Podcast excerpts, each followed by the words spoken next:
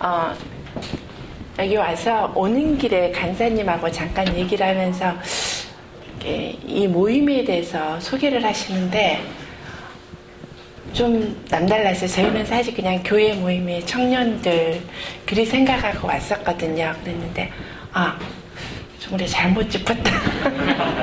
일단 그런 생각이 들었고 모임을 하는데 찬양하면서 어, 정말 성령님이 역사하시는 것을 느낄 수 있었습니다. 그리고 이 모임을 만나게 해주신 하나님께 참 감사드립니다.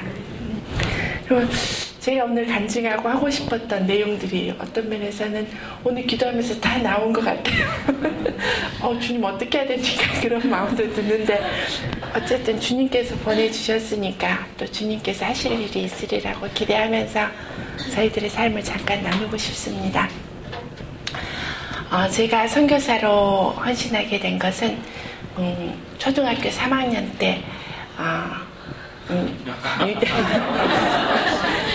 주, 헌신이 아니고 주일학교 선생님 커서 뭐가 될래? 라고 질문을 했을 때 그 뜻도 모르지만 막연하게 선교사가 되겠습니다 라고 했었습니다. 어, 저희 아버님이 목회자신데 매일 저희 큰아버님을 위해서 기도했었습니다. 저희 큰아버님이 브라질에 선교사로 나가셨었는데요. 그래서 선교사가 뭔지도 모르면서 아, 참 귀한 거다라는 것은 알았었고 그냥 좀 영웅심에 잘나 보이고 싶어서 전 선교사 될 거예요. 그랬던 것 같아요. 그렇지만 그런 고백을 했다는 것조차도 자 있고 수많은 변화 속에서 살아왔지만 주님께서 그 고백을 잊지 않으셨는지 대학교 갔을 때 제가 만나는 사람마다 친하게 지낸 사람마다 다 선교 비전을 가진 사람들이었어요. 그런 것을 통해서 주님께서 선교에 대해서 계속 말씀하셨었습니다. 그래도 그때는 이미 저의 소망은 좀 멋진 삶을 살고 싶었고, 그래서 전혀 나하고 상관없는, 음, 뭐 그런 것 같다. 그러고 말았었죠. 그러다가 제가 주님께는 헌신했었습니다. 근데 그때는 SFC 활동을, 이게 CCC 같이 그런 학생 신앙 운동체인데요. 그때 그곳에서 섬기면서 복음을 위해서 학생 사역을 위해서 제가 헌신을 했었습니다. 정말 열심히 살고 있었는데, 음, 토요일 날 집에 갔다가 제가 타, 음, 타지에서 학교를 다녔거든요. 토요일 날 집에 갔다가 주일날 교회를 섬겨야 된다고 밤차를 타고 집에 오려고 하다가 교통사고가 났어요. 교통사고가 나서 12주 진단 나오고 정신 혼미 상태로 일주일간 있었습니다. 어, 그러고 나서 정말 그때 그 사고가 나기 전까지 저는 하나님 앞에서 너무 부끄럽지만 그때 당시는 부끄러움 없이 없은 사람으로 살았습니다. 거짓말 안 하고 하루에 8시간 자고 정말 24시간 하나님께 드리는 삶을 살았었습니다. 어, 그랬는데 왜 나한테 이런 일이 생겼는지 저는 이해할 수 없었어요. 음, 좀 조심스럽습니다만 하루에 20장 이상씩 개인적 성경 읽고 큐티하고 하루에 2시간 이상, 1시간 정도는 개인 기도하고 뭐 일주일에 두 번씩 성경 그룹 찬사하고 전도 나가고 학점 비학점 이상 정말 자취를 했었는데 이게 이게 왜뭐 정말 열심히 살았었습니다. 교회에서 그때 성령 운동 일어나서 막 회개하고 할 때 나는 회개할 게 없었어요.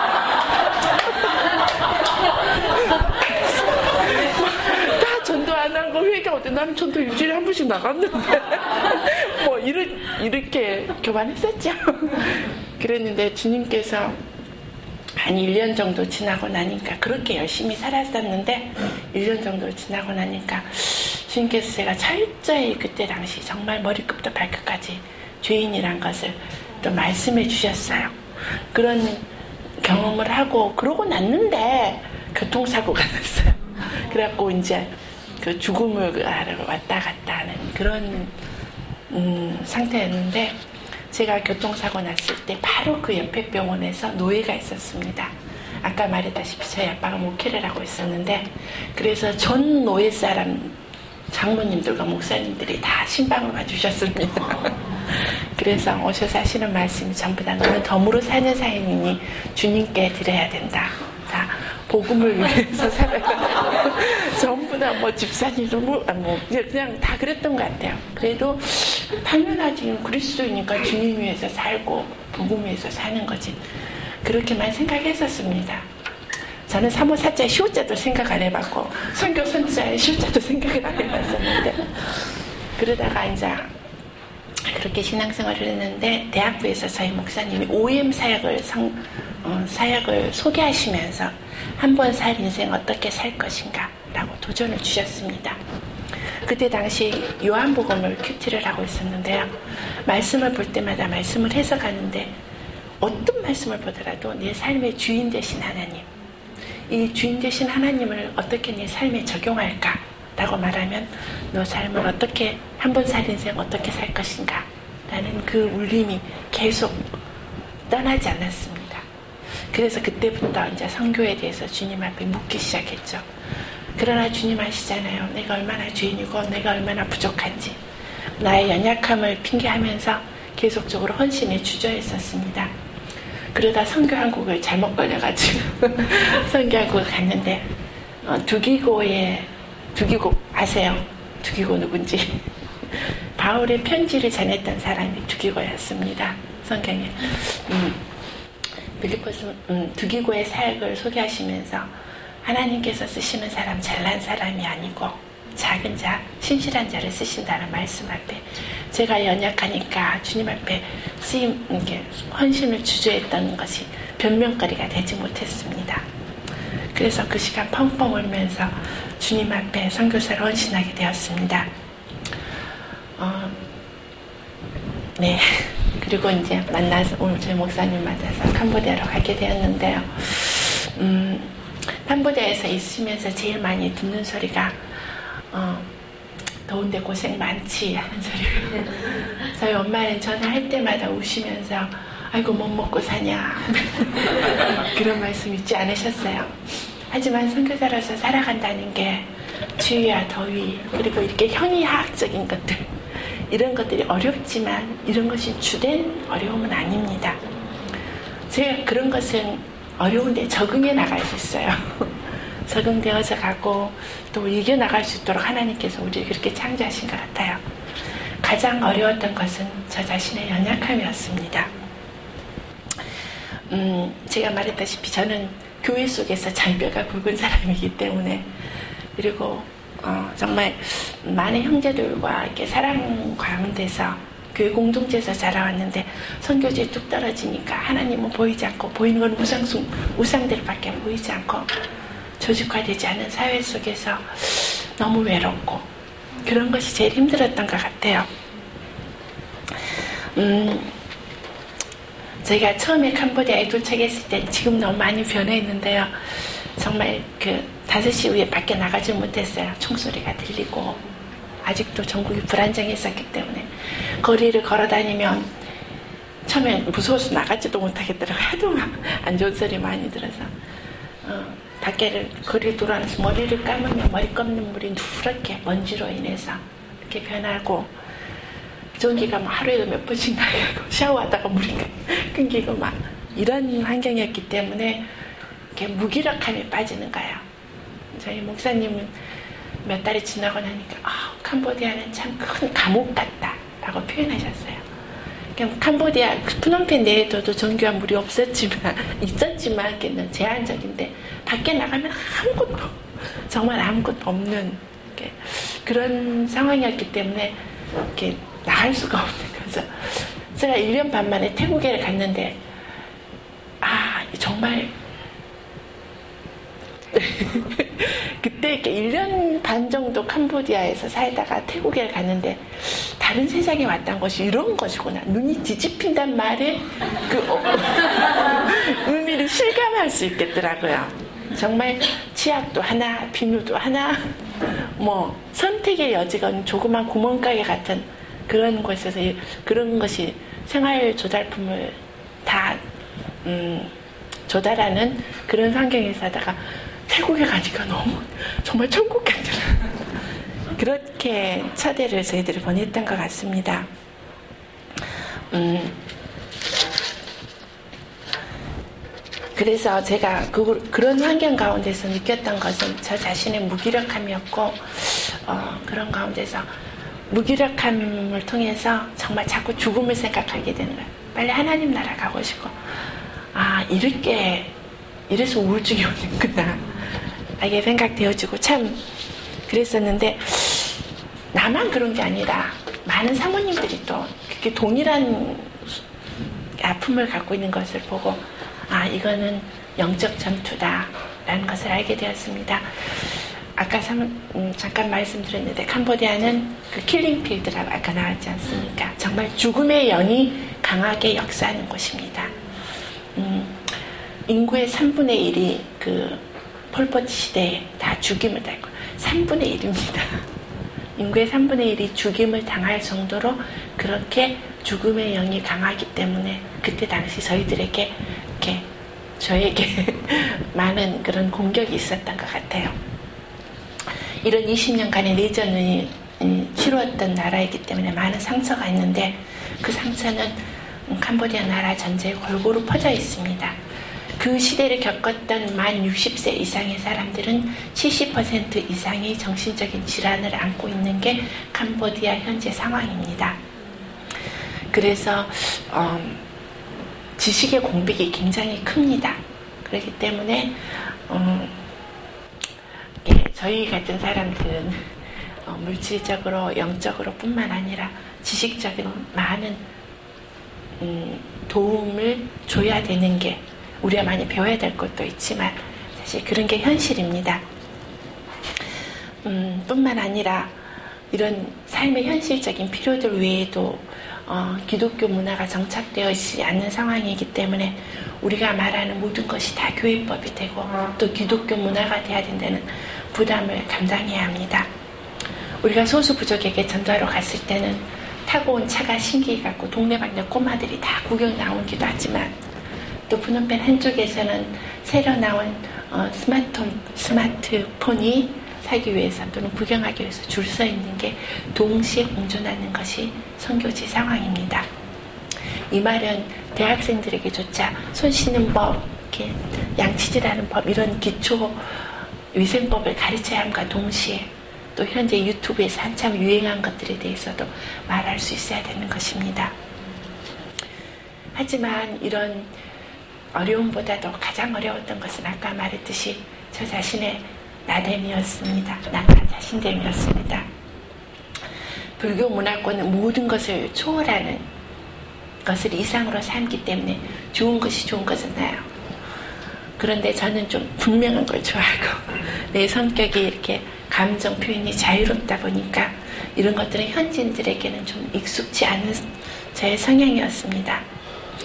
저희 주된 사역, 음, 저희들의 주된 사역은 음, 한 집에 같이 살면서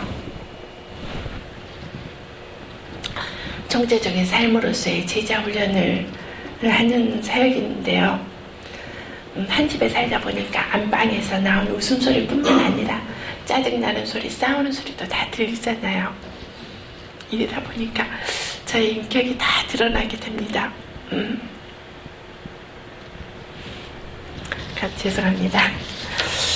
감정적인 부분에서도 우리가 사랑하러 갔지만 섬기로 그들을 음, 음, 섬기기 위해서 갔지만 한없이 사랑해줘 우리가 사랑을 해도 그들은 그걸 당연하게 받아들이고 우리가 아무리 연약함에도 불구하고 그런 것들은 아량곳 없이 계속적으로 요구하는 음, 어, 그런 필요들 앞에서 처음에는 좀 그런 애들이 섭섭하다가 나중에는 미워지고 나중에는 그냥 그들에 대해서 아무 감성이 남지 않는 것을 보게 됩니다. 선교사의 삶이란 선교지에 있는 사람들이 오라고 해서 간 것도 아니고 또 누가 보내서 간 것도 아니고 또 내가 가고 싶어서 간 것도 아니지만 하나님께서 선교지에서 살아가도록 보내심을 받은 자의 삶입니다. 음, 그래서 현지인들한테는 적당히 기대면서 외국인에게 좀 덕 좀 보려고 이용해 먹는 힘없는 사람이기도 하고 한국에 가면 제3세계에서는 좀 부담스러운 존재이기도 한 것이 선교사의 삶입니다.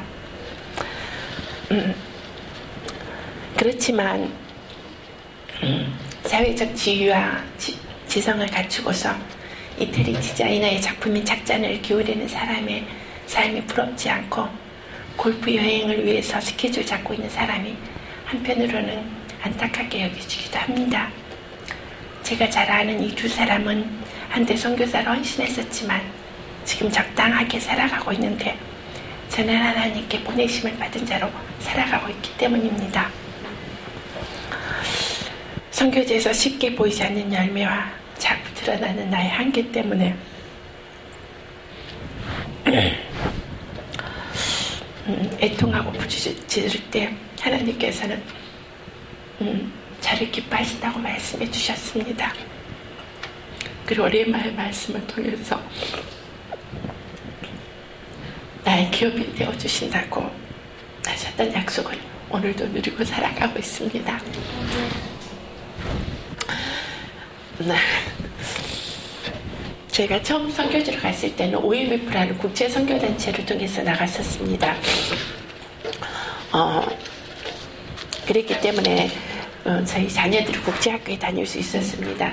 그 영국에서 온 선생님이 학교에서 가르치면서 그 소속 기관인 음, 선교사들 자녀들에게는 거의 학비를 받지 않고 이렇게 혜택을 줬기 때문에 음, 저희들 국제학교 아이들 국제학교를 다녔었는데 두 번째 텀 때는 또 여기도 긴 스토리가 있습니다만 다 나눌 수 없고 그냥 어, 저희들이 GMS로 이제 음, OMFN 간도 GMS 우리 교단 선교부인데요 그쪽에서 음, 그쪽 소속으로 저희가 사역을 하게 되었습니다.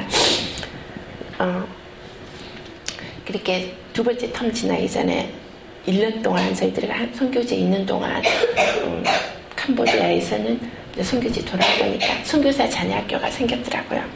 그런데 안식년 기간 동안에 만난 어느 장로님께서 어, 캄보디아 가면은 뭐 여러 가지 얘기를 나누다가 자녀 교육 문제가 나와서 자녀 교육비를 다 대주시겠다고 생판 모르는 분인데 자녀 교육비를 다 대주시기라 국제학교 다닐 수 있는 그리고 앞으로도 자녀 교육은 자신이 맡겠다고 그렇게 말씀해 주셨어요. 그런데 딱 갔다 보니까 선교사 자녀학교가 생겼더라고요. 선교사 자녀학교가 생겼는데 갈등이 생겼죠. 모든 시설과 좋은 선생님이 갖춰진 학교와 이제 돈 없는 선교사님들 몇 명 자녀들을 모아서 일반 주택에서 홈스쿨링 하던 분들이 모여서 그냥 같이 학교를 시작하는 그런 학교를 보내느냐 근데 저희에게 헌금해 주신 분은 어, 선교사 자녀 학교가 없는 줄 알고 저희들 혼자 해준다고 하셨는데 양심이 드시더라고요. 그래서 저희들 선교사 자녀 학교가 생겼습니다. 말씀드리고 학교 자녀비 주신 걸로 저희들 학, 학사를 시작했습니다. 사역부로 시작을 했는데 1년 정도 지나니까 이제 우리 애가 1년 반더한 1년 반 정도 지나니까 어, 한국에서 어느 목사님이 오셔서 저희 사역을 보시고 어, 저희 학사 집세랑 이렇게 대주시겠다고 1년에 천불 정도 대주시겠다고 하시는 거예요. 예, 안 대주셔도 우리 아직 사역하고 있는데 천불 주신다니까 웬 떡이냐. 하나님께서 우리 그 희생을 보시고 주셨는가 보다 싶어서 그때 딱 우리 큰애가 중학교를 갈 시기였어요. 이제 좋은 학교를 보내야지. 선교사님들한테 요즘 국제학교 학비가 얼마예요? 알아보고 다녔어요. 근데 그때 당시 제가 세계 오늘 정말 기도 정보 이게 보면서 참 저 놀랐는데 저도 좀 나중에 소개해 주세요. 그때 당시에는 세계 기도 정보 책자를 가지고 기도를 하고 있었습니다. 내가 자녀 문제를 음, 이렇게 새로 들어온 이 청부를 어떻게 사용할까를 하나님한테 물어보지 않고 그냥 어 하나님이 주신 건 같다 생각하고 자녀 교육을 생각했었었는데 새벽에 금절 놓고 기도하려고 일어난 게 아니라 정말 열방을 위해서 기도하러 새벽에 일어났습니다. 제가 이 시간 여러분에게 하고 싶은 말은 하나님께서 정말로 열방을 위해서 기도하는 걸 기뻐하신다는 것입니다. 음, 마태복음 6장 33절부터 그 말씀처럼 그의 나라와 먼저 의를 구하면 주님께서 다 채워주십니다. 근데 제가 열방을 위해서 기도하려고 새벽 4시에 딱 일어나서 기도 자리에 앉았는데 졸린 상태로 있죠. 너무나도 분명하게 주님께서 자녀 교육 걱정하지 말아라고 말씀해 주셨습니다. 그래서 아, 애들 학교 옮기려고 하던가 그냥 간두지 않고 그대로 그 자녀 학교, 선교사 자녀 학교를 보냈습니다. 그리고 나서 작년에 이제 팔성교회가 끊긴 상태에서 두자, 한 주전이 한꺼번에 대학교에 다 들어갈 수 있었습니다. 하나에는 한국에 가고 그러니까 3월에 가고 하나에는 8월에 뭐 미국에 가고 그러니까 첫째 둘째 이렇게 한 해에 들어갔었죠. 특히 미국에 온 애는 공부를 그리 잘한 것도 아니었는데 적당히 잘했는데 하나님께서 채워주셔서 4년 학비뿐만 아니라 기숙사비, 식비, 생활비 다 해결해 주셨습니다. 음, 정말 하나님께서는 신실하셨습니다. 하지만 아직도 저는 선교지를 생각하면 좀 막막합니다. 그냥 답답하고 음, 그래서 하나님한테 그냥 아버지 부르기만 합니다. 아버님 내 마음 아시죠?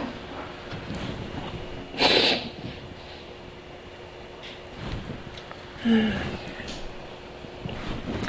이럴 때 주님께서 지난 부활절 전후를 통해서 음, 예수님의 죽으심과 함께 처음이었습니다. 예수님 의그 십자가의 길이 어떤 면에서 저는 한 번도 제가 선교지로 가는 길이 십자가의 길이라는 생각은 안 해봤었거든요. 근데 참 예수님이 그 십자가의 길이 어, 선교지를 가는 그런 걸음이라고 주께서 말씀해 주시는 것 같은 생각이 들었어요. 뿐만 아니라 또 더불어서 음, 그 마리아와 여인들 예수님의 길을 함께 걸었던 그분들을 묵상하게 줬습니다. 예수님을 따라온 여자들이 거기 있어 멀리서 바라보고 있으니 하나님의 구원의 역사를 다 이해할 수 없었던 상태에서 그들의 종교 지도자들이 말도 안 되는 방법으로 사랑하는 예수님의 예수님을 죽이, 죽이는 그 현장을 목격해야만 했던 여인들.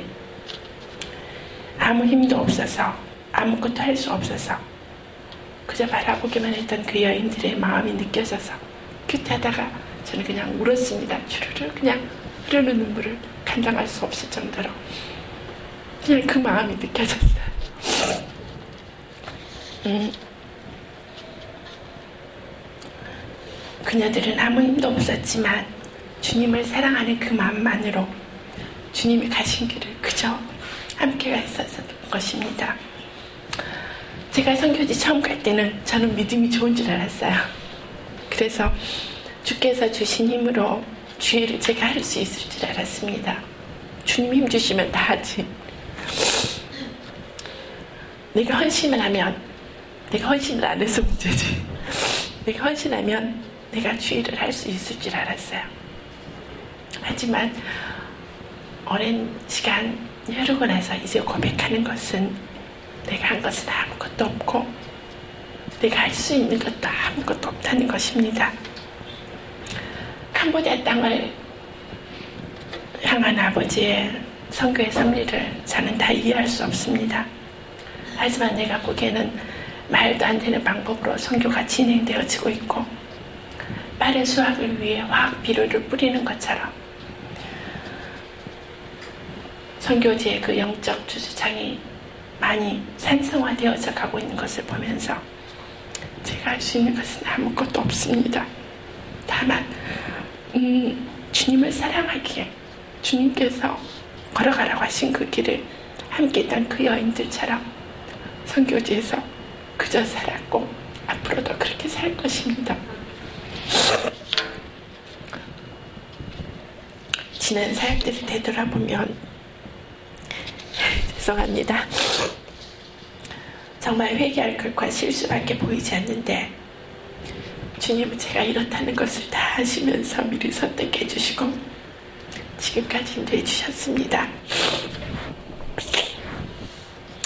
주님의 주심을 바라보면서 자신이 할 수 있는 것을 하고자 향료를 준비하는 마리아에게 부활의 소식을 처음 접하고 전하는 축복을 누릴 수 있었던 것처럼 저희들은 그저 그곳에서 살면서 저희가 할 수 있는 것을 했을 때 주님께서 캄보디아 신학교 교수를 배출해 주셨고 저희 제자가 또 어, 다른 청소년 학사를 개척해 나가는 축복을 누릴 수 있게 해주셨습니다. 이제 저희들은 선교사로서 새로운 전환점에 와 있습니다. 저희들이 한 15년 정도 남짓 우리가 사역을 했는데 앞으로 우리가 은퇴할 때까지 한 15년에서 20년 사역할 것 같아요. 아직도 그들을 내가 더 사랑할 수 있을까? 처음보다도 더 두렵고 떨립니다. 처음엔 어떤 면에서는 확신 가운데 음, 나갔었던 것 같은데 지금은 더 두렵고 더 떨리고 그렇습니다. 하지만 주님께서 일하실 때 나를 사용해 주시는 은혜를 누리고 싶습니다. 그래서 주님 이제 어떻게 해야 될까라고 기도하는데 주님께서는 만물의 찍기가 되어야 한다고 말씀하셨습니다. 그래서 앞으로의 사역은 지금보다도 더 어려울 것 같습니다.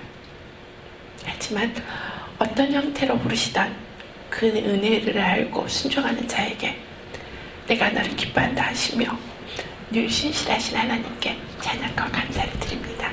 감사합니다.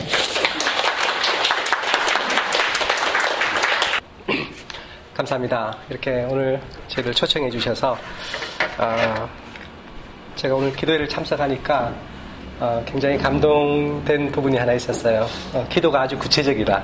예, 제가 잘 모르거든요, 총종족을요. 캄보디아에 15년 살았는데 이런 종족인지 잘 모, 너무 죄송하고요.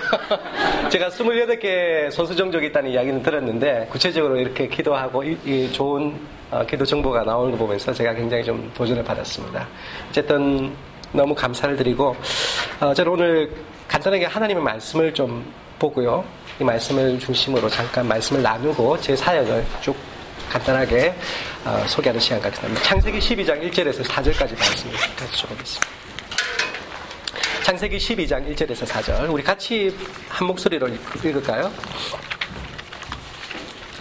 창세기 12장 1절에서 4절입니다. 우리가 잘 아는 말씀인데요. 음, 자, 같이 한 목소리로 1절에서 4절까지 말씀을 읽겠습니다. 창세기 12장 1절에서 4절. 시작. 여호와께서 아브라함에게 이르시되 너는 너의 고향 친척과 아버지의 집을 떠나 내가 내게 보여줄 땅으로 가라. 내가 너로 큰 민족을 이루고 내게 복을 주어 내 이름을 창대하게 하리니 너는 복이 될지라. 너를 축복하는 자에게는 내가 복을 내리고 너를 저주하는 자에게는 내가 저주하리니 땅의 모든 족속이 너로 말미암아 복을 얻을 것이라 하신지라. 이에 아브라함이 여호와의 말씀을 따라 따라갔고 롯도 그와 함께 갔으며 아브라함이 하란을 떠날 때에 75세였더라. 아, 저는 이 말씀 중심으로 성교하시는 하나님이라는 제목으로 간단히 좀 말씀을 전하겠습니다. 어, 얼마 전 제가 어, 여기 미국 뉴헤븐에 지금 제가 OMSC에서 안식년을 지금 보내고 있는데 어, 제가 한 9개월 정도 저희 어, 다섯 한 세계 각국에서 오신 선교사님들과 아, 또 여러 성교학자들을 모시고 이렇게 강의를 쭉 듣는 그러니까 그런 안식년을 보내면서 굉장히 좀 아카데믹한 그런 시간을 좀 보내면서 성교에 대한 그런 여러 가지 어, 뭐랄까요 재충전 어, 또 영적으로 지적으로 또 정서적으로 모든 방면에 있어서 이렇게 정말 좋은 안식년의 기간을 보낼 수 있는 귀한 단체인데 OMSC라고요. 어, 거기에서 저희가 안식년을 지금 보내고 이제 돌아가는 시간이 되었습니다. 근데 거기에서 만난 어떤 미국 목사님과 이야기하는 도중에 어, 요즘 미국에서는 기독교에 대해서 이야기하려 하면 잘 들으려 하지 않고 오히려 불교나 아까 잠깐 우리가 중국에도 했지만 불교나 새로운 종교에 대해서는 관심이 많다 이렇게 말하신 적이 있었습니다. 따라서 기독교는 이미 다 알고 있고 미국 사회 안에서 더 이상 매력이 없는 종교로 인식되어지고 있다라고 어, 이야기를 했습니다. 어, 특별히 우리가 살고 있는 현대는 개개인의 어떤 독특한 개성과 가치, 개성의 가치를 두는 동시에 어, 우리가 잘 알고 있는 포스트 모더니즘의 영향으로 많은 다양성, 포용성을 중요, 시하는 그런 시대가 우리가 의도하지 않았지만 벌써 그렇게 되어버렸습니다. 그래서 유일신 하나님과 절대 진리를 주장하는 기독교에 대해서는 독선적이고 어, 배타적이라 이렇게 비난을 합니다. 어떤 문화인류학자들은 전도와 선교를 반대하는 그 이유 중에 하나가 뭐냐면 선교를 통해서 원주민들의 문화와 전통이 파괴되기 때문에 그들의 고유와 전통 문화를 존중해야 된다라고 문화인류학자들은 그렇게 이야기를 합니다. 한여름 몇년 전에 캄보디아에 단기팀으로 왔던 청년 중에 하나가 선교 보고서를 써놓은 간증을 읽은 적이 있습니다. 그 청년은 어려서부터 기독교 가정에서 쭉 자라나서 신앙생활을 했음에도 불구하고 그가 대학생이 되어서 공부를 하던 중에 그가 배운 그 교수님의 강의 가운데 기독교가 제국주의와 손잡고 식민지 문화의 종교와 식민지의 문화와 종교를 파괴하였다. 이렇게 생각을 했다는 것이죠. 그래서 기독교 선교에 대해서 굉장히 비판적인 시각을 가지고 있었던 청년이었습니다. 그러다가 그가 그저 외국 구경을 할까 하고 그런 목적으로 단기 선교를 캄보디아에 왔는데 그 캄보디아에서 단기 선교를 하는 과정 속에서 어린아이들, 가난한 아이들과 같이 놀아주면서 복음을 전하면서 그들을 섬기면서 또 그들을 위해서 안고 울고 기도하는 선교팀들을 보면서 기독교 선교에 대한 오해를 완전히 바뀌게 하는 시각이 바뀌는 그런 어, 역사가 나타났다는 것을 간증을 했던 것을 볼 수가 있었습니다. 그래서 선교를 한다는 것은 어떤 독선주의도 아니고 문화 식민지를 세우는 것도 아니고 우리가 잘 알다시피 사랑과 공의의 하나님께서 구원을 이루어 가시는 너무나도 귀한 사역이라는 것을 우리가 알아야 한다는 것이죠. 이 사실은 우리가 서양 문화가 만들어지기 전 다양성이 존재하기 전부터 있었던 하나님의 섭리입니다.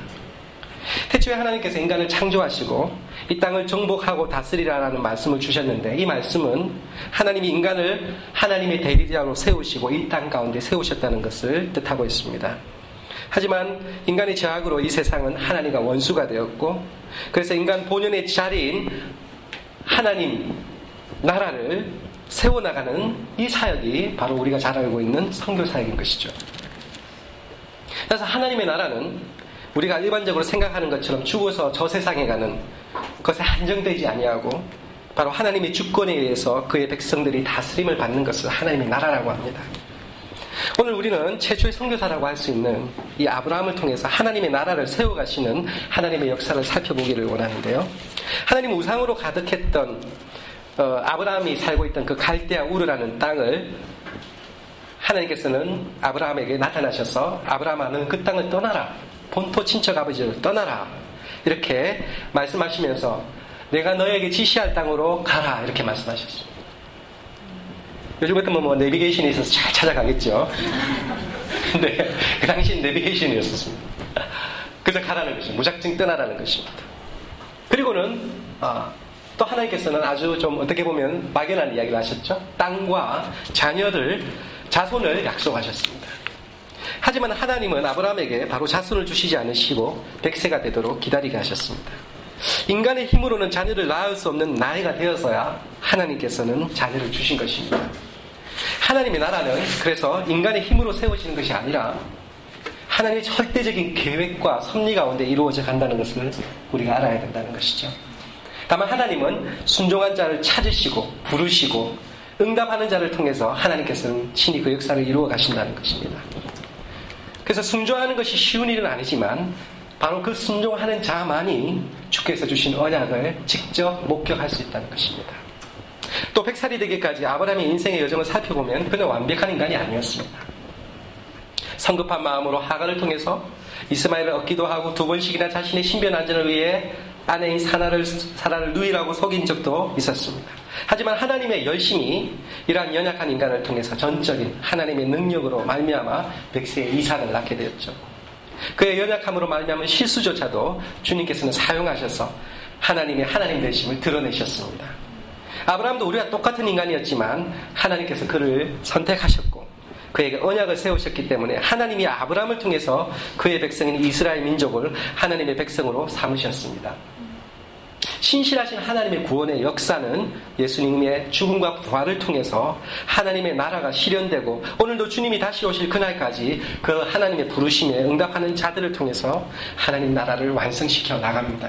여러분, 정말 우리가 주변에서 일어날 여러 가지 일들을 보면 과연 하나님의 나라, 하나님의 성교는 완성될 수 있을까? 때로는 굉장히 절망 가운데 빠질 때가 있습니다. 그러나 여러분 명심하십시오. 하나님은 반드시 그 일을 성취하시고.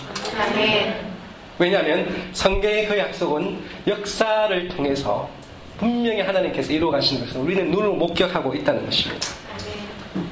저희가 캄보디아에서 사역하면서 하나님의 나라가 이루어져 가는 작은 이야기를 좀 나누고 싶습니다. 어떤 한 선교사님의 사역지에 사역자가 땅과 교회, 어, 땅과 교회 건물을 자신의 소유로 삼으려는 계략을 꾸며서 어려움에 처해 있었던 적이 있습니다. 그래서 선교사님들의 그 중보기도 모임에서 그 지역을 방문해서 그 지역을 돌면서 기도하고 그때 또 저희가 또 양육했던 학사에 있던 어떤 한 학생과 함께 어, 그 기도 모임에 참석을 같이 하게 되었는데 얼마가 지난 후에 그 학생이 고백하기를 그 중보 기도 모임에 갔을 때가 자, 자기의 가장 생애 가운데 잊혀지지 않는 그런 모험이었다 이렇게 고백을 한 적이 있었습니다. 뜻밖의 고백에 그 시간을 돌이켜보면 그때는 뭐 별다른 일도 일어나지 않았고 특별한 순서도 없이 그냥 그 땅을 밟으면서 하나님 이 땅을 구하여 주옵소서 이 땅에 있는 많은 민족들과 백성들을 구하여 주옵소서 기도했을 뿐이었는데 다만 그날 어, 돌아오는 길에 제 아내에게도 하나님께서 주셔야 할 수 없는 그런 눈물을 주셨다는 그런 말을 들었습니다. 그래서 우리가 아는 것은 그 시간에 성령님께서 함께 하셨다는 것을 느꼈다는 것이죠. 그 이후에 성령님의 특별하신 역사로 그 문제가 너무 잘 해결되었습니다.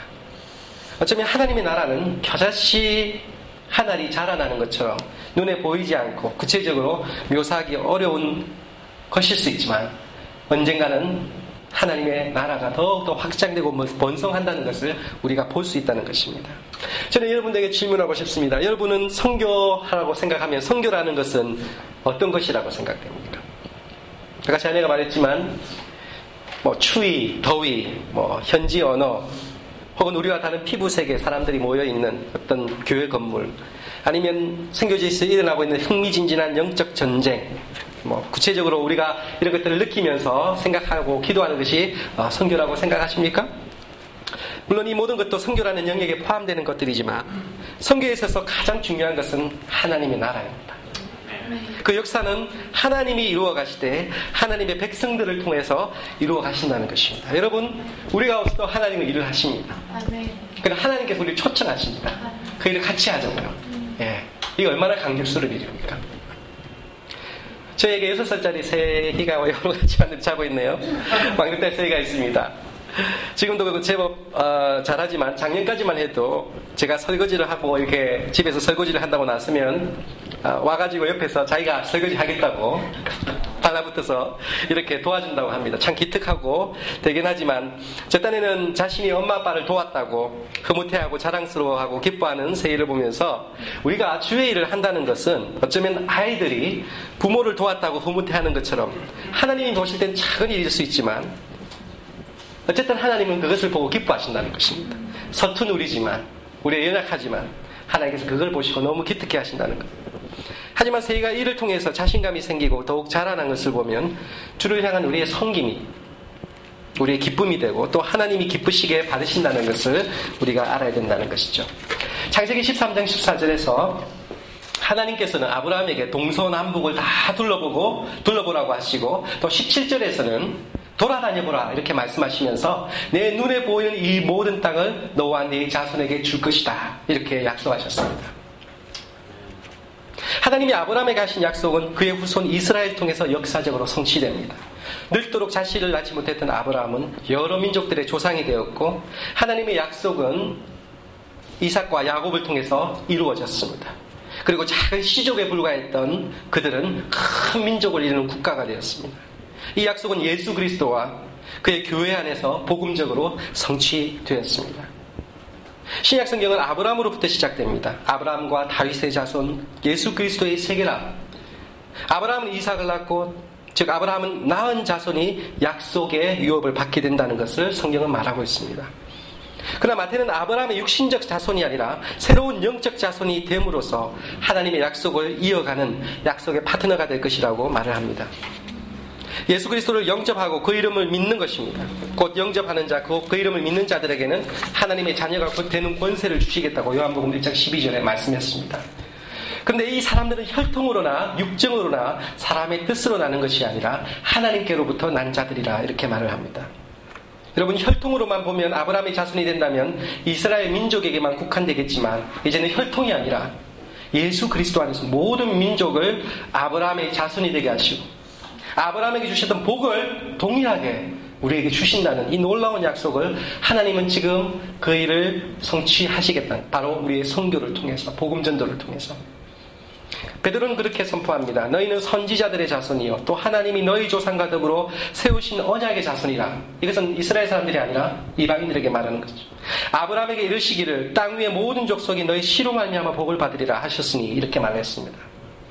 바울은 말하기를 하나님이 모든 사람이 구원을 받으며 진리에 아는 데 이르기를 원하시느니라.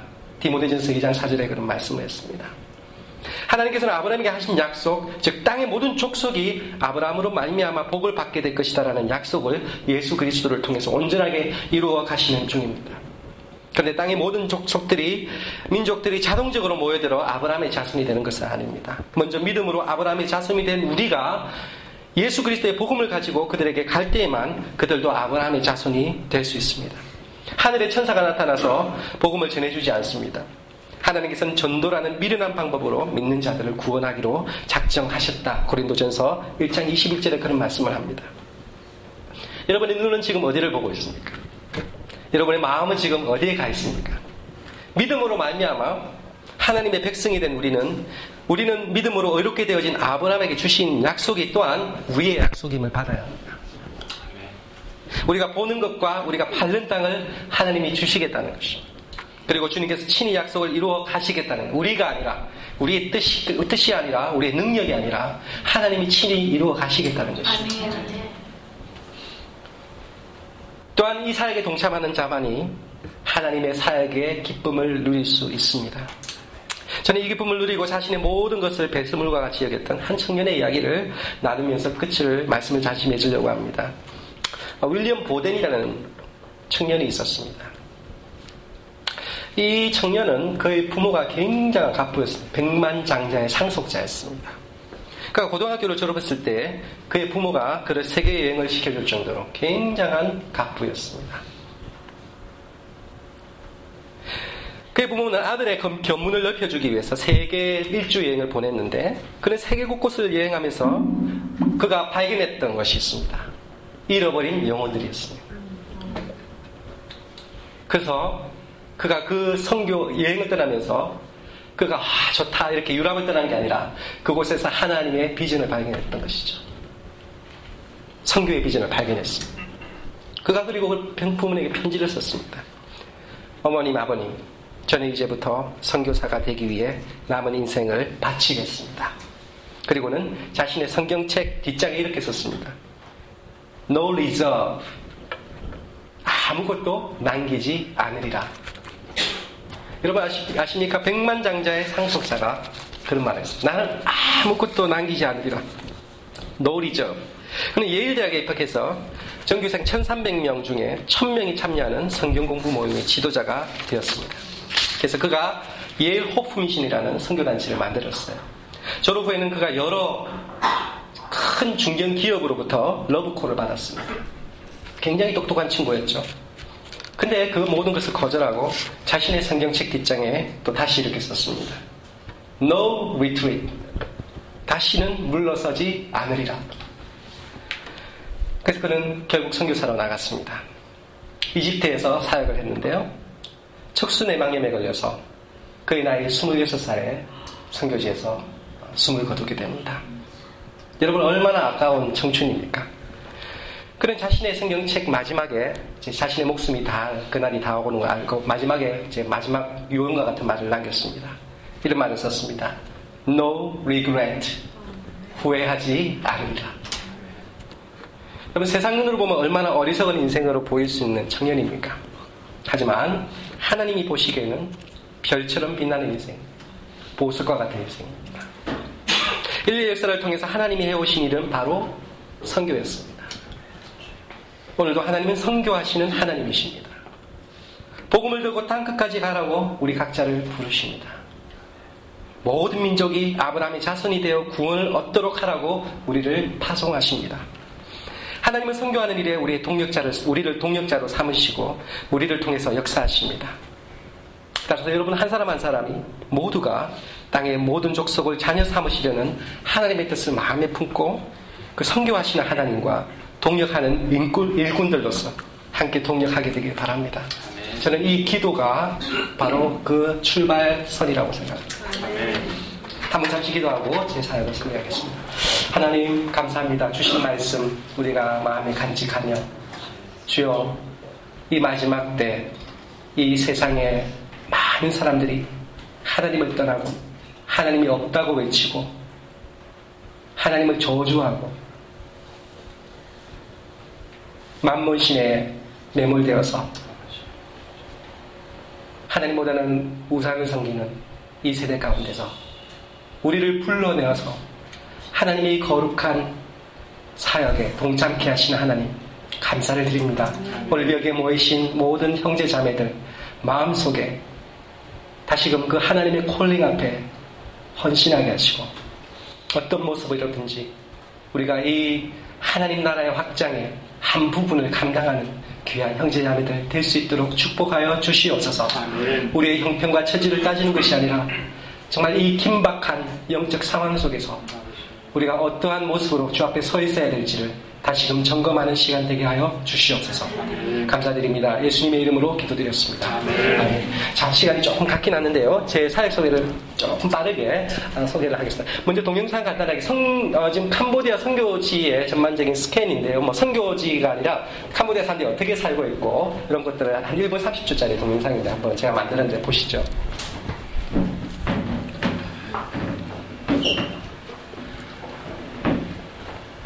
음악이 안 나오나? 아, 그래요? 뮤직이 같지 않나?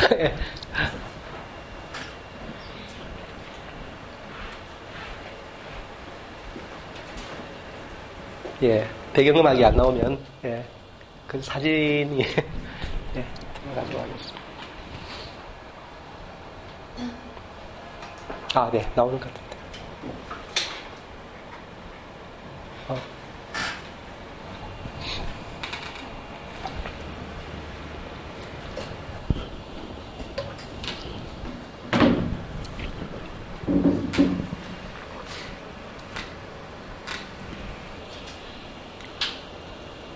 음악이 어. 아 이제 나오네요.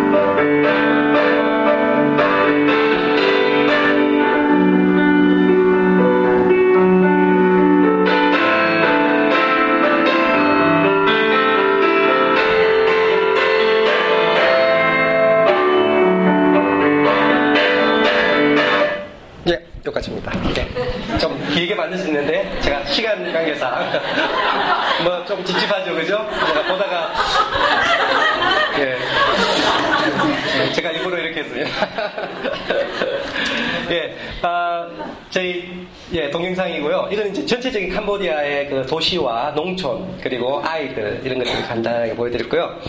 예, 아, 예, 저희들은 어, 캄보디아에서 어, 아까 제 아내가 잠시 간증하면서 소개했지만 아, 1997년도에 파송받아서 아, 네. 아, 파송받아서 아, 15년 지금까지 16년 차인데요. 16년 동안 사역을 했습니다. 아, 캄보디아는 여러분 아시다시피 여기 어, 보면은 어, 포인트가 안 잡히네요. 어, 캄보디아는 태국과 베트남과 라오스의 중간에 있는 어, 나라가 캄보디아고요. 아, 그리고 어, 인도 차이나의 어, 떻게 보면 중심국가라고 할 수 있는 어, 그런 나라가 바로 이 캄보디아입니다. 어, 지금 안 움직이네요. 넘겨주시면 됩니다. 아, 네네. 감사합니다. 네, 저희 가족 사진이고요. 어, 예. 빨리 넘어요. 네. 어, 여기가 이제 제 아들이고요. 아, 여기 큰딸입니다. 한국에서 공부하고 있고 대학생입니다. 그리고 둘째 아들, 아까 제 아내가 말했죠. 그리고 막둥이, 세이, 제 가족 사진고요. 자, 이 캄보디아는요, 어, 그 역사가 굉장히 어, 오랜 역사를 가지고 있는데요. 한 가지 아쉬운 점이 이 캄보디아의 앙쿠르 제국에 대한 기록물이 남겨 있지 않습니다. 사실은. 그래서 구체적으로 대충 대략적으로만 어, 추측을 하고 있는데 사실은 어, 이 보시는 사원이 앙코라 사원인데요. 어, 캄보디아는 어, 약 11세기, 12세기 때 굉장한 전성기였습니다. 그래서 이 앙코르 제국이 어디까지 영토를 확장했냐면 베트남과 말레이시아, 태국까지 영토를 점령할 정도로 굉장한 제국이었는데 어, 태국은 지금 그 사실을 인정하지 않으려고 합니다. 왜냐하면 이 앙코르 사원에 가면은 태국 사람들이 캄보디아 사람한테 조공을 바치는 게 나와요. 근데 태국 사람들은 그것을 아니라고 그래요. 근데 사실은 맞거든요. 조공을 할 정도로 왜냐하면 그만큼 그 시대가 굉장한 파워를 가진 아, 시대였고요. 이 앙코르의 시대 때 왕이 있었는데 이 사원을 지은 왕도 있는데 아, 자야바라만 7세라는 왕이 있는데 이 왕은 한마디로 말하면 신입니다. 신. 힌두교의 신적인 존재죠. 그래서 이 사원을 짓는 데만 해도 35년 만에 이 사원 다 지어버렸어요. 이거는 뭐 기, 어, 네스북에 오를 정도인데 어느 사원과 뭐 성당을 짓는 데도 수백 년이 걸리는데 36년 만에 이 사원을 다 지어버렸다는 거예요. 수만 명을 동원해서. 굉장한 그것을 통해서 우리가 추측할 수 있는 그, 그 당시에 왕권이 얼마나 강했는가라는 것을 알 수 있고요. 어, 그리고 이 앙코르 사원 중심으로 해서 주변 사원이 굉장히 많은데 어, 가게 되면은 이건 하루 만에 다 못 봅니다. 일주일 동안 봐도 다 못 볼 정도로 유적지가 굉장히 큽니다. 그래서 주요 사원 볼수 있는데 나중에 캄보디아 오시면 이 사원을 꼭 보셔야 됩니다. 왜냐하면 이것이 하나의 어, 캄보디아의 영적인 지주라고 했었어요. 지주. 이 사람들의 전신적인 지주입니다.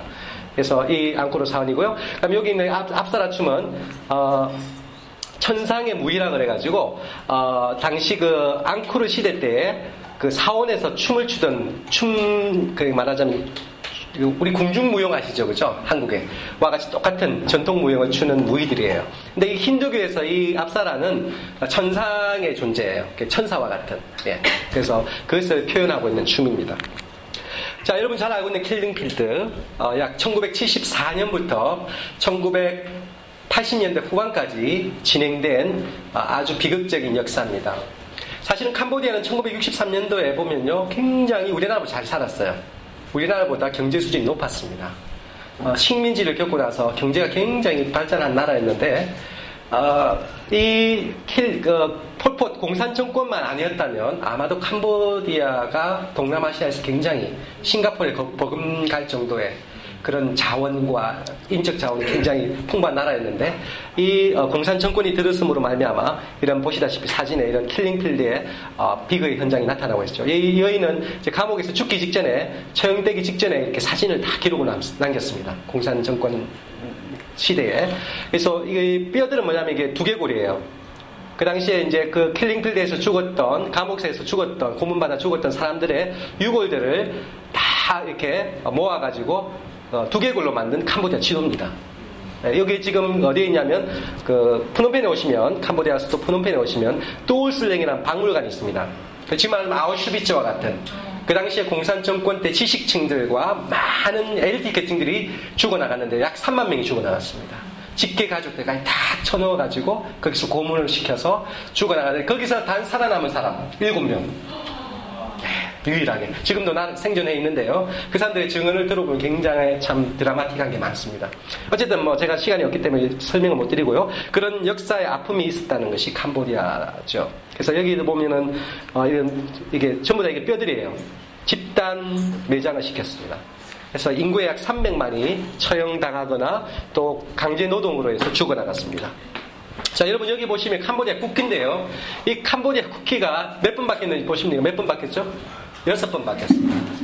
그것도 약 12여 년 상간, 20여 년 상간에 캄보디아 국가 맨 처음엔 민주국가였다가 공산주의, 공산주의 안에서도 두, 두 번이나 바뀌었어요. 그리고 그 다음에 이제 어, 과도기 정부, 그 다음에 유엔 평화유지군이 들어와서 어, 통치했던 단계, 그리고 지금 현재 캄보디아 국기입니다. 근데 여러분 여기서 특징이 뭐냐면 중간중간에 뭐가 있죠? 앙코르와 사원이 들어가 있어요. 네.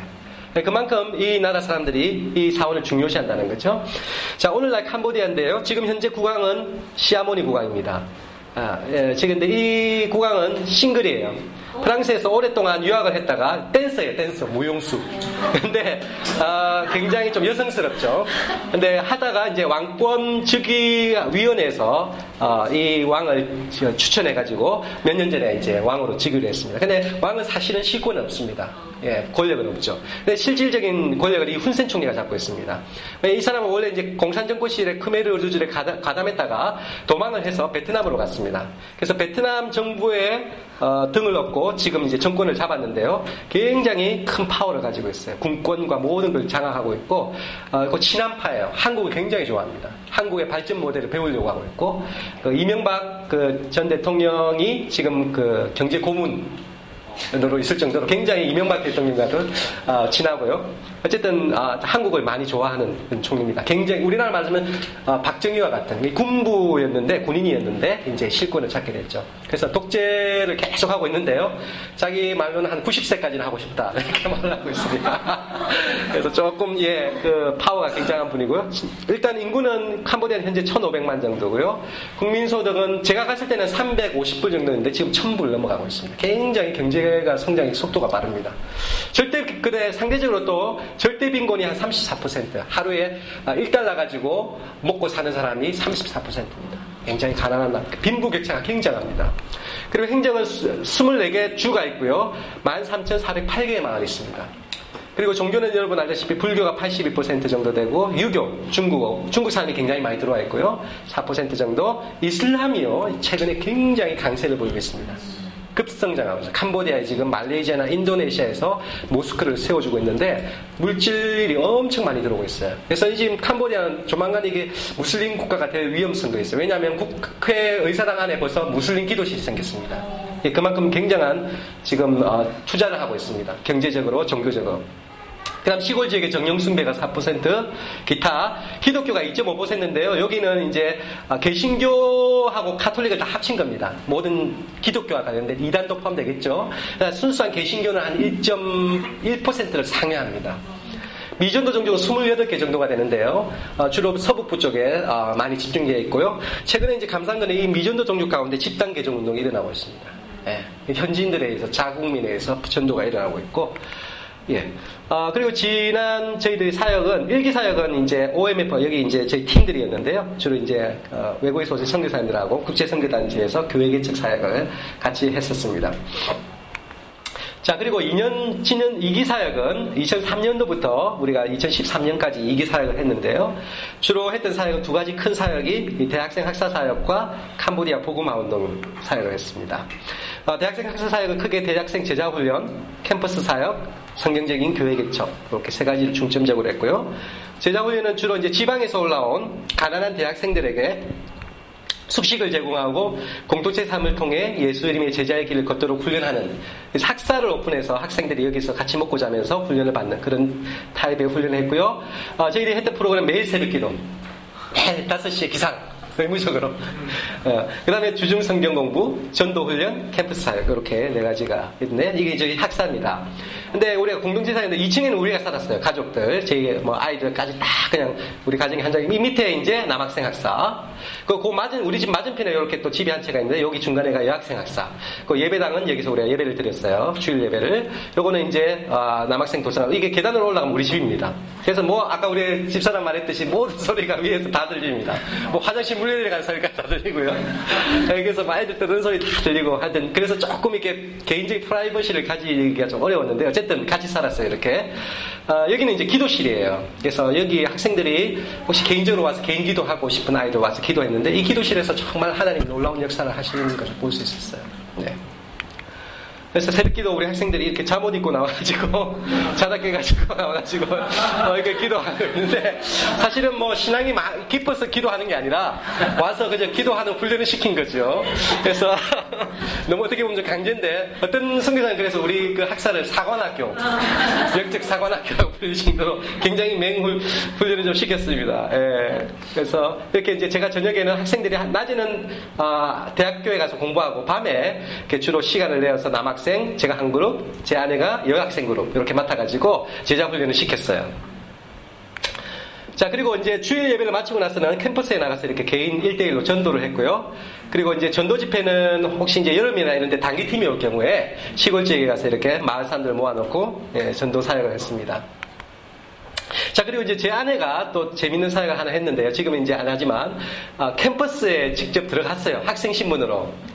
그래서 캄보디아의 학생들과 같이 동등하게 교복도 해 보십시오. 똑같이 이렇게 있고 학생 신분으로 1년 반 동안 대학교에서 공부를 했는데 여러분 그 한번 생각해 보십시오. 그, 그 캄보디아 말 굉장히 어려운데요. 세계에서 가장 어려운 언어 중에 하나인데 그 말로 대학생 신분으로 강의를 뭐 이게 찐하도록 캄보디아 말을 듣고 그것을 또 노트 필기를 해야 되는데 그것을 뭐 제대로 하겠습니까? 그죠? 근데 이게 복음의 접촉점으로 삼기 위해서 1년 반 동안 하다 도저히 안 돼가지고, 어, 중간에 조금 나, 어, 나왔지만 어쨌든 이런 접촉점을 마련하려고 굉장히 부단히 노력을 했었습니다. 네. 그리고 이렇게 클래스에서 공부도 하고, 자, 그 다음에 이제 두 번째 했던 게 이제 제 아내가 직접 이제 한국어 교수 사역을, 어, 이게 학생대가 있는데, 여기는 이제 좀 다릅니다. 여기 일반 대학이고요. 여기는 이제, 어, 기술대학인데, 이 학생들은 주로 여기서 이제 기술 엔지니어를 배워가지고 한국에 이렇게 인력 송출 회사를 통해서 산업체 아니면 직장 이런 데 가서 어 이제 3년간 일을 해서 봉급을 받, 고 다시 돌아오는 그런데 굉장히 학생들이 지원율이 높은데 이 학생들이 한국 가기 전에 먼저 한국말을 배워야 되잖아요. 그죠? 그래서 그 일을 제 아내가 좀 했습니다. 자, 제작, 그 다음에 교회 개척 사역인데요. 어, 제자 훈련을 통해 양성된 우리 학생들을 기초로 지역 교회들을 세워나가는데요. 크게 이제 다섯 가지인데요. 어, 우리가 이제 절기 행사를 주로 좀 많이 했고요. 그 다음 부모 초청 전도 집회, 지역 주민을 위한 봉사, 주일학교 사역, 교회 성교연 사역 이렇게 다섯, 여섯, 다섯 가지를 했습니다. 어, 캄보디아는 여러분 아시다시피 불교 국가이기 때문에 성탄절이 공식 공휴일이 아니에요. 국경일이 아닙니다. 성탄절도 똑같이 평일처럼 일을 합니다. 조금 제가 갔을 때 재밌었던 건 성탄절에 이렇게 뭐 분위기가 안 나요. 근데 요즘에 이제 굉장히 이게 성탄절이 좀 이상하게 돼가지고 어, 바렌타인데이처럼 장비를 주고 받는 날 이렇게 젊은이들 사이에는 그렇게 돼버렸어요. 이상하게 좀 변질이 됐죠. 어쨌든 어, 교회들이 어, 굉장히 이제 이 절기 행사를 잘 활용을 해서 복음을 전하는 기회를 삼고 있는데요. 주로 이제 부활절이나 성탄절 때 우리 학생들이 이렇게 선곡을 하고 어, 이제 주변에 있는 이웃이나 자기 친구들 초청해서 성탄절 행사를 이렇게 어, 구성을 했었습니다. 부활절하고요, 이렇게. 자, 그리고 이제 우리 학생들의 부모들이 이제 굉장히 좀, 어, 굉장히 좀 중요한데요. 왜냐하면 이 불교권에서는요, 부모의 권위가 굉장히 절대적입니다. 어떤 뭐 이유가 있더라도 결혼 심지어 결혼조차도 부모의 허락이 떨어지지 않으면 결혼을 못합니다. 굉장히 부모의 파워가 강한데요. 그래서 이 부모님들을 우리 학사에 아, 초청을 했습니다. 이 프놈펜에 여기 지금 왕궁이거든요. 왕궁에 이제 초청을 했는데 왜 초청을 했냐면 왜냐하면 부모님들이 생각할 때 기독교는 굉장히 부모를 공경하지 않는 종교다. 이런 인식들이 있어요. 외국 종교이기 때문에. 그래서 아 그게 아니다. 기독교도 분명히 십계명에 부모 공경하는 말이 있다. 성경에 그 말이 있다. 학생들이 얼마나 이 학사에 들어와서 변화되고 있는지를 직접 눈으로 보여주고 아, 이 안에서 얼마나 하나님의 말씀이 역동적으로 일어나, 정말 산산 한 영혼을 변화시키는지를 보여주고 또 2박 3일을 통해서 어, 마지막 날 이렇게 세족식을 합니다. 부모들을 발을 시켜드리고 그래서 부모들이 감동을 받죠. 막 마음이 확 녹아지고 그때 이제 복음을 탁 전하는 거죠. 그래서 복음이 딱 전해지면 부모들이 기독교에 대해 반감을 가졌던 믿, 믿는지 안 믿는지 몰라도 일단은 기독교에 대한 반감은 아주 낮출 수 있는 네, 그런 효과를 가질 수 있어요. 그래서 이런 사역들을 저희들이 같이 하면서 부모 초청을 했는데 이게 이 부모들이 다 시골에서 농사 짓기 때문에 서울에 한 번도 올라온 적이 없어요. 일평생 동안. 예, 한 번도 서울 구경한 적이 없어요. 그래서 이런 기회를 통해서 한번 저희들이 또 관광도 시켜드리고 해서 부모님들을 좀 아, 이렇게 격려하는 시간을 갖습니다. 그리고 학생들이 이제 방학 때 대부분 고향으로 이제 자기 부모 집으로 가는데 저희들이 직접 고향 부모 집을 방문해서 이렇게 신방도 하고 격려하는 그런 일들을 했습니다. 또 하나는 저희들이 교회 주변에 있는 많은 이웃 주민들에게 이렇게 의료 봉사라든지 바자회를 통해서 이웃들에게 또 오픈하는 사역을 했고요.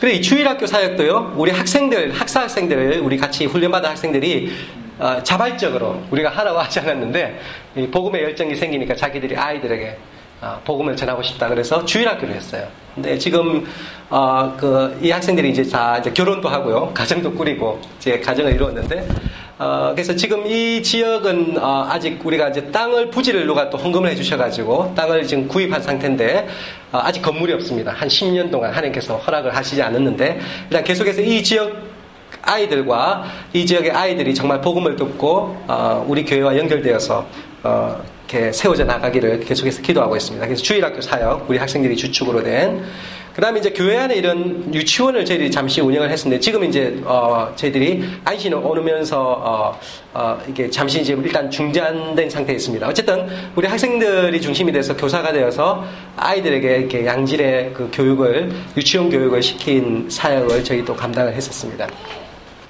캄보디아 보그마 운동인데요. 어, 크게 이제 각 지역의 교회 개척, 대학생 연합 운동, 현지인 교회 협력, 번역 사역 이렇게 네 가지를 했었어요. 어, 캄보디아 각 지역의 교회 개척 사역 이것은요. 지금 여기 있는 노란 옷 입은 이 자매가요. 우리 학사에서 훈련받은 자매입니다.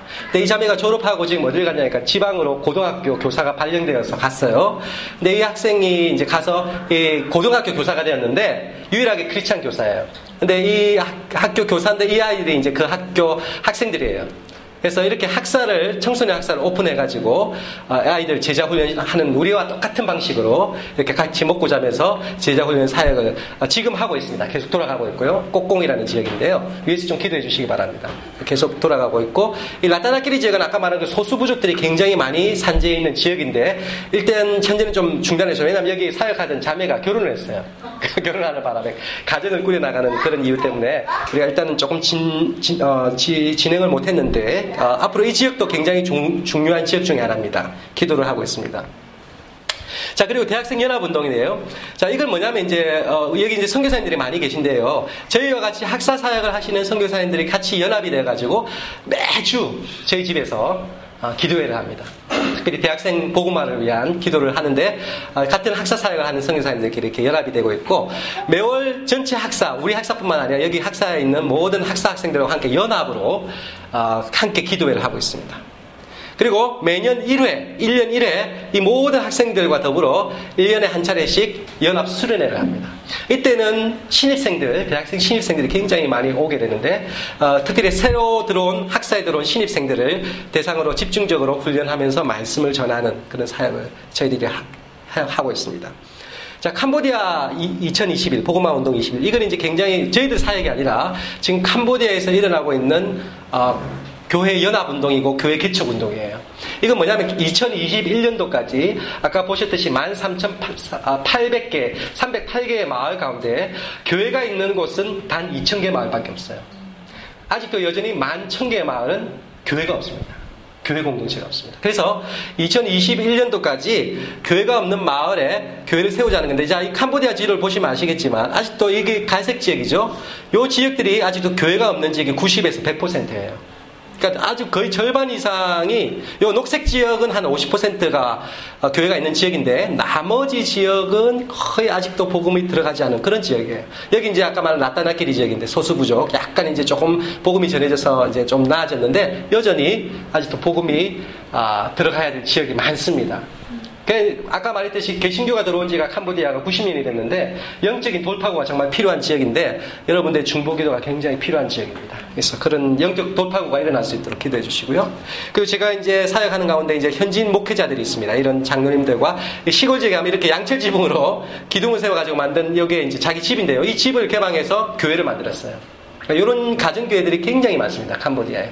그래서 저희가 다음 사역 또 이번 사역에 어, 제자훈련 사역 가운데 이런 목회자들을 격려하고 그분들을 다시 제자로 세우고 돕는 사역을 어, 기도하면서 준비를 하고 있습니다.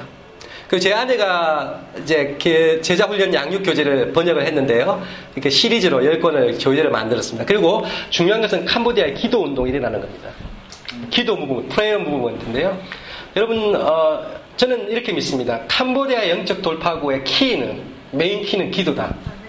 기도. 뭐 열심히 뭘 하고 프로그램 그게 아니고요. 기도다. 어, 저는 여기 와서 그것을 좀, 여러분 너무 기도 많이 하시는, 너무 귀한 일입니다, 이게. 그래서 여러분들 꼭 기도하시길 바라고요. 특별히 이 기도 운동을 위한 기도자 학교를 저희 책 교재가 있는데 그것을 캄보디아 말로 번역해서 앞으로 이제 교회 현지 지도자들이 된다면 기회가 된다면 이 기도 훈련을 좀 집중적으로 같이 하고 싶은 생각이 있습니다. 그래서 여러분들이 그 일을 위해서 좀 기도해 주시고 어, 기도 제목을 제가 좀 몇 가지 좀 아, 여기 제가 여기 파워포인트는 어, 안 올려 제 개인적인 어, 기, 어, 기도 제목만 올렸는데요. 여기 조금 더 추가하겠습니다. 어, 어, 죄송합니다. 어, 저희들이 이제 사역하면서 두고 온 어, 성도들이 말씀 안에서 잘 자라도록 기도해 주시고 아까 말한 기도 운동 그 다음에 어, 다음 사역을 위한 인도하심 그리고 지금 저희들이 2년 전에 새로운 파송교회가 갑작스럽게 중단이 되었습니다. 그래서 지금 어, 기도가 좀 많이 필요하고요. 아, 후원금의 한 절반이 지금 어, 갑자기 줄게 됐어요. 그래서 하나님의 어떤 재정적인 채우심을 위해서 지금 굉장히 많이 기도하고 있는데 여러분 기도 부탁드립니다. 그래서 좋은 어, 파송교회와 협력교회들 후원자들을 위해서 연결될 수 있도록 그 함께 동역할 사역자들과 선교사들을 연결해 주시도록 그리고 이제 저희 자녀들 특별히 대학생활 하고 있는 우리 자녀들을 하나님이 인도해 주시도록 어, 기도해 주시고요. 또 추가로 몇 가지를 좀 말씀드립니다. 특별히 아까 말했듯이 어, 영적인 돌파구, 기도 운동이 일어나도록 특별히 캄보디아의 지도자들이 깨어, 날수 있도록 위해서 기도해 주시기 바랍니다. 그 다음 세 번째로 여기 미국에요. 캄보디아 난민들이 굉장히 많이 들어와 있습니다. 특히 보스톤이라든지 LA라든지 지역 지역마다 이 캄보디아 어, 크리스천 커뮤니티가 형성이 되어 있어요. 근데 중요한 것은 이 자원들이 선교사로 헌신돼야 됩니다. 근데 이게 지금 잘 안 되고 있어요. 자기가 그냥 미국에 있는 잘 살기 좋으니까 뭐 굳이 자기 이렇게 고생하면서 자기 나라 가서 이렇게 선교사가 안 나와요. 근데 이 정말 중요한 자원들입니다. 그런 자원들을 깨울 수 있도록 예, 좀 여러분 기울여 주시고요. 그 다음 신학교를 위해서 기도해 주십시오. 지금 캄보디아에 많은 신학교들이 있습니다. 근데 이 신학교에 오는 학생들이 아, 숫자도 그렇지만 정말 헌신된 사역자들이 너무나 부족합니다. 어떤 자기 어떤 셀러리라든지 어떤 잡을 위해서 온 사람, 사역자들도 너무 많아요. 가난하기 때문에. 뭐, 어, 이렇게. 그래서 신학교가 정말 바른 길로 아, 사역자들을 키워나가는 신학교가 될 수 있도록 기도해 주시고. 그 다음에, 어, 아까 말했듯이 그 미전도 종족들을 향한 어, 자국 내 선교 운동이 일어나야 합니다. 지금 캄보디아에서 어, 중요한 것은 제가 볼 때 그렇습니다. 현지인 교회 자립도 중요한데 현지인 교회가 선교 지향적인 교회로 나아갈 수 있도록 선교사가 이렇게 격려하는 게 필요한데요. 너무나 감사하게 최근에 이제 캄보디아 현지 교단 가운데 아까 말한 그 소수 민족, 소수 부족들에게 가서 선교하는 선교사를 파송하는 교회가 나오기 시작했습니다. 아주 놀라운 일이죠. 어, 그래서 어, 아직도 이런 어, 선교에 대한 어떤 인식은 아직 많이 부족하지만 어, 캄보디아 현지 교회가 그런 일에 동참할 수 있도록 위해서 기도를 좀 해주시면 감사하겠습니다. 그리고 아울러서 저희들의 사역의 방향을 위해서도 기도해 주시고요. 어, 저희들은 앞으로 계속해서 이 제자 훈련 사역, 사람 키우는 사역, 또큰 아, 뭐 건물 짓는 그런 보다는 정말 한 사람을 그리스도의 장성한 분량에 이르도록 세우는 제자 사역. 어떤 방향이 될지는 모르겠지만 하나님께서 그런 방향으로 인도해 주시고 써 주시도록 저희들이 기도하고 있습니다. 계속해서 기도해 주시고요. 혹시 뭐 질문사항 있으면 시간이 많이 갔는데 몇 가지 이렇게 질문사항 받고 제가 답변해 드리고 마칠게요. 뭐 질문 캄보디아에 대한 전반적인 어떤 것이라도 괜찮습니다.